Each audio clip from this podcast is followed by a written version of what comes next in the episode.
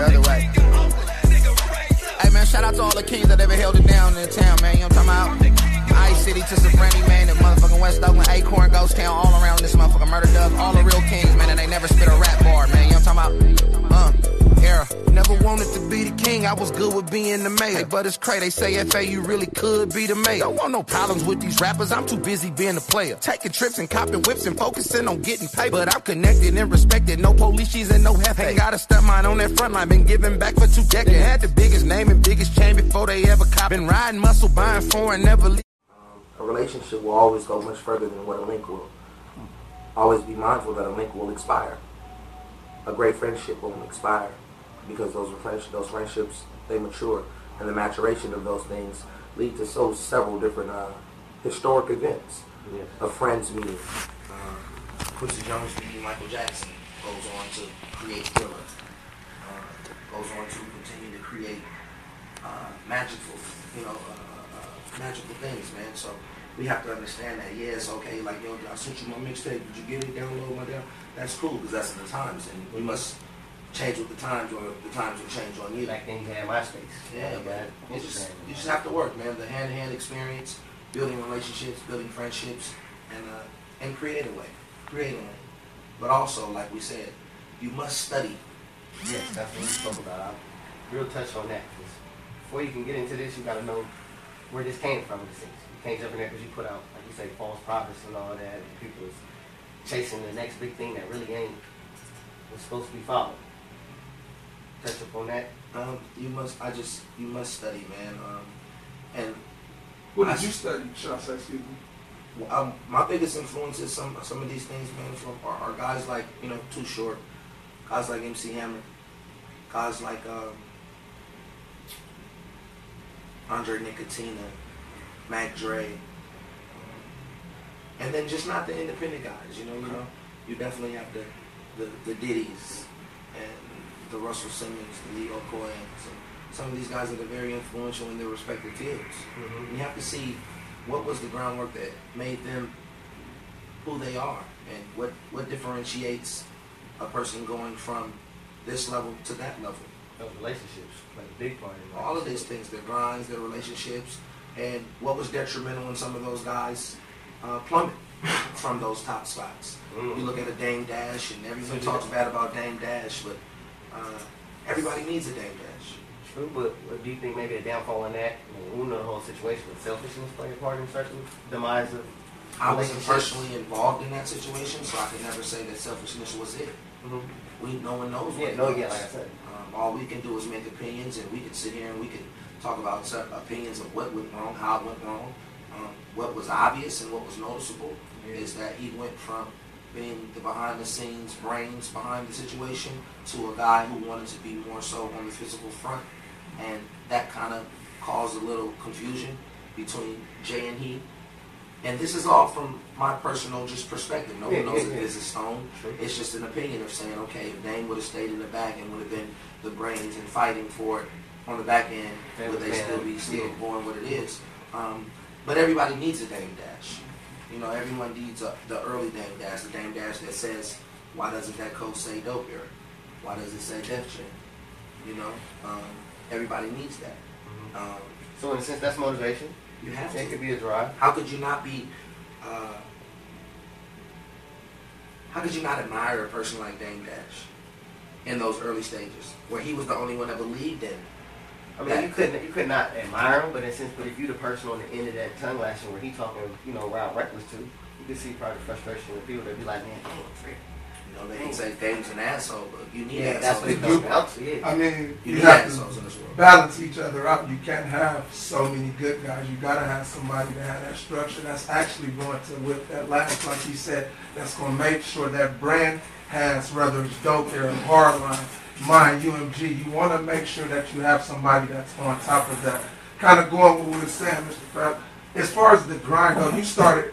Uh, did when you started, was you first signed with Mac Dre, or No. did you? I did a, I did a whole album um, with a guy named EB, um, and EB was a guy in the neighborhood who was a local producer around here. Um, he was a guy who had some of the younger guys in my area in North Oakland. He was uh, mentoring these guys, and he, he had a studio in his home, and uh, his hustle was relentless. He was creating uh, projects for people and pressing up projects and pressing up CDs, and the manuscript that he laid down was a, a great blueprint uh, on how to be independent. He would show us how to get up and go out and go network and go shake hands and go meet several people and build these relationships. And I did a project with him fresh out of high school. I actually was still in high school, and uh, we dropped the, we dropped the project. That project later got into the hands of Jazzy Jim, who was a program director of 94.9 at that time. Um, he heard some of this stuff. We got a chance to get a meeting with him. The energy was great. He created an opportunity for me to record um, that album right there, the Nig Latin album.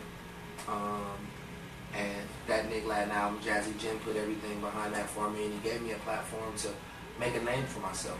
Uh, we didn't sell any records, like we didn't sell a miraculous amount of records. We didn't do um, no streaming. You know, back then it wasn't any streaming anything like that. But it was just you know hand in hand. And, and but what it did was it gave me an opportunity to say, you know, I got a project. Listen to it. Tell me what you think. And we would do that several, you know, grinding shows, free shows, doing things like that. Um, my cousin, who just actually left, I don't know if he's still here, but um, Desmond, aka Nucci. Nucci is uh, Nucci is uh, Nucci is my, my mom's sister's son. So my first cousin was managing Mac Dre at the time, and he was just like, "Yo, cuz, we're trying to build this label." And I showed Dre some of your stuff, man. He, you know, he feeling your stuff. You want to come rock with us? And I was like, "Cool, man." You know. Um, we had a chance to uh, meet up. Dre came to my mama house, bought some weed from my mom. We kicked it, loud, lounge, you know. Um, we chilled and, you know, in the studio, got in the studio, and it was just, to me, it was an opportunity. We created Son of a Pimp, and, you know, from there, uh, Mistah Fab, you know, things began to unfold for me. Was you watching a lot of his business moves also, as far as behind the scenes of Mac Dre building that label? No, I actually didn't really worry about the business at that time. Okay. Um, I think the intricacies of the business was something I wasn't interested in. I was only interested in rapping.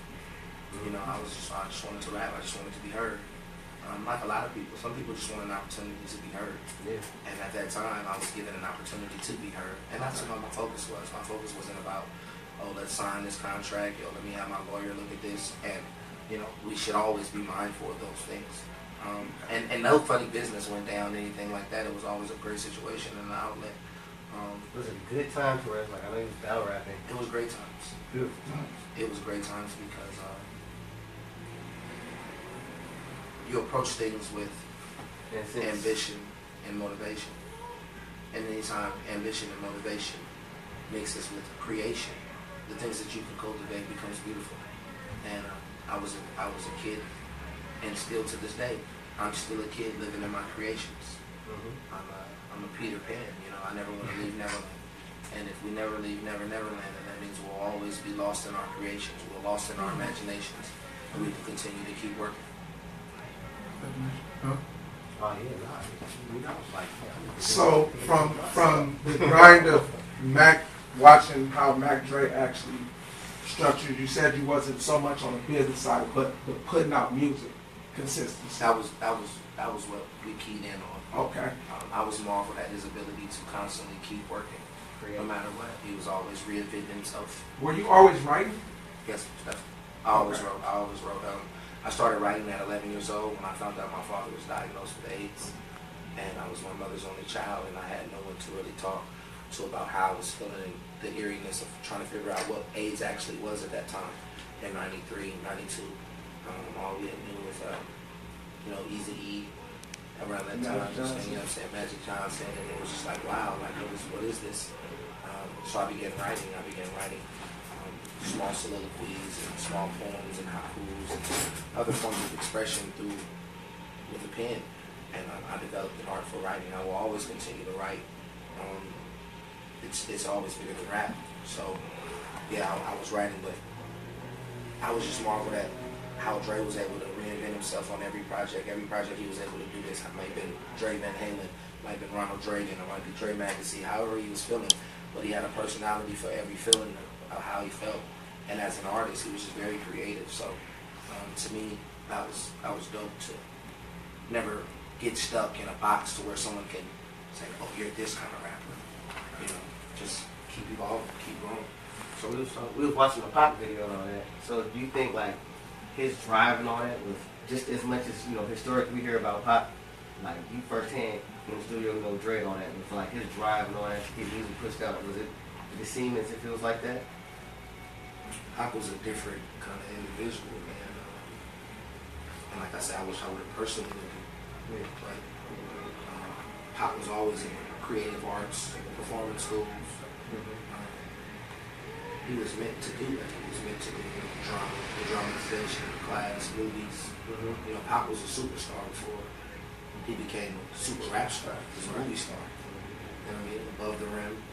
He dropped his right. He was already a movie star. He was like, it's Yes, huge. yes. He had been, you know, he had already been to the to the level of. He was huge. Um, and his, his ability to write, he was very opinionated about what was going on in the world. And in this music, you can hear that. From one music, he could talk about, I wonder why they call you a bitch. Then he could talk about my letter to the president. Then he could talk about a message So to my diff- unborn it's child. different roles, different characters, Yeah, different it's just, views. it's your mind state. A young guy, you got to think he hadn't lived long enough to manifest his true power. 24, 25 years old. 25.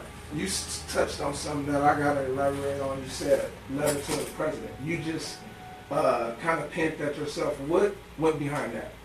Because you're, can I say this? You always say a lot of facts. You always say a lot of things that come to fruition. Rather, uh, a couple years ago, me and you talking about the Warriors, which we get in, but you said something that kind of, I'm like, why would they do that? You said, watch.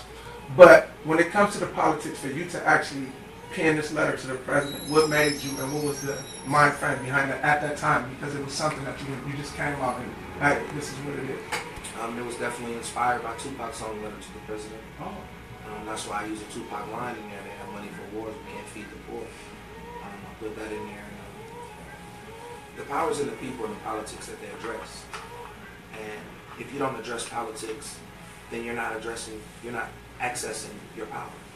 You're not rallying the troops to fight for something that's serious. People will go out and they'll go fight for a gang. They'll go fight for um, they'll fight for frivolous things and meticulous things that mean nothing in the long, in the grand scheme of things. Um, you argue over whose block it is. You argue where someone is from and the validity of their upbringing.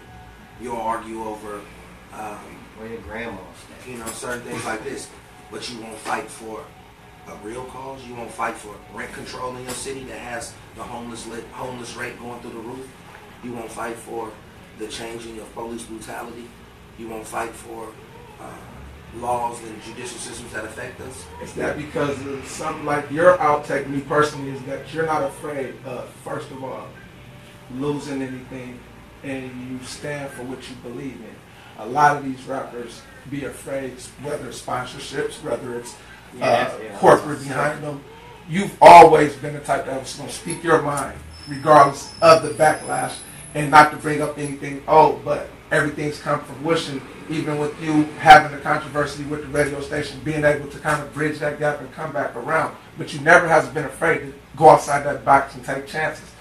Is that, like you said, because of that strong belief and also you growing up in the dope era, so you knowing how from the politics, uh, the Black Panthers and things like that. Is that why you're not afraid to take those chances and kind of say, well, you know what, this might keep me from doing this, or this person not might want to book me. I just like standing on real and principles, morality, and integrity. Um, and if my morality and my integrity will cost me certain things, um, the sacrifice of that mediocre success is my tie to society. And we all must pay ties to society. No matter how much you change in the future, there's a debt that you still owe to your past. So your ties to your society of what it is that you're willing to sacrifice for the furthering of your perspective.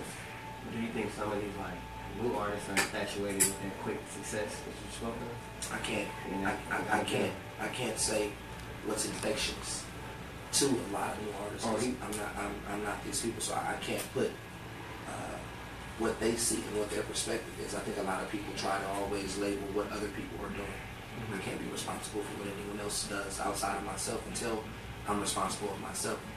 And what I know is I can continue to spew great advice, good advice, uh, lead by my personal experiences to those who are willing to listen. And hopefully they will be influenced to make better decisions if the decisions that they're making are in question. Um, so I can't talk about anything that these young guys are doing um, because behind every decision that is being made, there's been something that has made them see things that way. The influence. Most definitely. I mean, that's one of the songs that you got that's my favorite, and I'm mad that, you know, that Kendrick Lamar song that you and Kendrick got, it, and it was had a review, and I, I want to say this the U.S. Times, well, I mean, it, it was a good review that you got on that song. I asked you, why don't you push that one more for people? Because again, Fab, one thing about you, your voice speaks loud. I don't know about anybody else, but going back to what you said when you took your daughter uh, to uh, Asian uh, uh, to Japan, put twenty dollars a day, you guys can accomplish this too. Me and my daughter doing that. So again, the things that you do, you influence some people. That video, I, me personally, think is something that should have had a visual out. Is it a reason behind that, or because again, a lot of songs that I feel like are good, great songs, but songs that I feel like could be a fruition for everybody to actually grasp off of that doesn't be heard. But yet still we got good reviews from top political people, magazines, or things like that. Um, well, the, uh, the review was from Rolling Stone. Rolling Stone, there we go. Um, and it, it was a, it was a great review. I, Yes. I reached out to the to the writer, and uh, it was a great review. Um, that's actually one of my favorite records. Um, we all know when we did that record, um, it was it was a dope record, man. Um, and man, I don't think many people saw in the early stages Lil Bruh growing and blowing up like that. You know, um, so, to see where Kendrick Lamar is now is insane Yes. and it's just just getting tracking him down and being more so like yo okay let's shoot this video shoot this video you know he's he's arguably one of the most in demand artists to get always on the road Yeah. always going always going so you know if, if the opportunity presented Sure. itself or presents itself I would love to shoot a video with him I would love to create a vision for them or if not to have some type of um, computer digital cartoon like video of it or some sort Yes. but uh, that song is very powerful, and, and I don't think that the world has heard the last of that. I think that song will be one of those records that will be around a long time, and, and people will go back on that and be like, "Yo, yo, this is crazy." And I can remember you actually going over some of those songs. This was back in 2012 when we were at your studio, and just the body of work that you have put in in that album, man. I want to tell you personally, great job because again, you told us you said I'm not putting this album out just to put it out. When I put it out, the time's gonna be right, and I remember that fruition. Also, that's why I congratulated you like tremendously on that. For me to tell my son, people don't understand. I'm a hip hop fan. I consider you hip hop. I don't consider you a rapper. See, people get this twisted. We have this argument. You can't put you in the category of a rapper because you're not. You have different aspects. So when I say uh, platinum artist that has written this, that's kind of dope for me. But do you think the mind frame of a lot of people just want you? They just consider you a, a battle rapper or a rapper, not uh, hip hop. So you- so I want to say legend, the but definition hip hop for us, legend. Um, people refer to you as what they're comfortable with accepting you as. Several people will say hip hop artist. Some will say a battle rapper. Some will say a hyphy rapper. Whatever makes people comfortable. In my eyes, I know who I am. I'm comfortable in my own skin. I never try to go out and try to prove anything to anyone. Um, at the end of the day, I'm just Stanley. Um, I'm a writer, I'm an author, um, a visionary, philanthropist. There's several different titles, but I don't get lost in the title because it's only so much in the name. I am who I am, and whatever person feels comfortable with referring to me as, if that helps their perspective and keeps their mind what it is, I'm, I'm okay. Cousins pulling robberies. Guess I hit the lottery or rap my way to Hollywood. I was skipping class, but I did enough to pass, which means I could go to college quicker than my partners probably could. Messing around on campus, someone told me about Messiah. Set my world on fire, now they calling me a liar. But uh, my whole life changed, I found the truth. My king's melanated, but they wanna see the proof, man. Look at my life, look at my wife. I should be locked up doing 20 to life, yeah. You want the smoke? I got the lighters. For my God, I set the whole world on fire. What you want from me?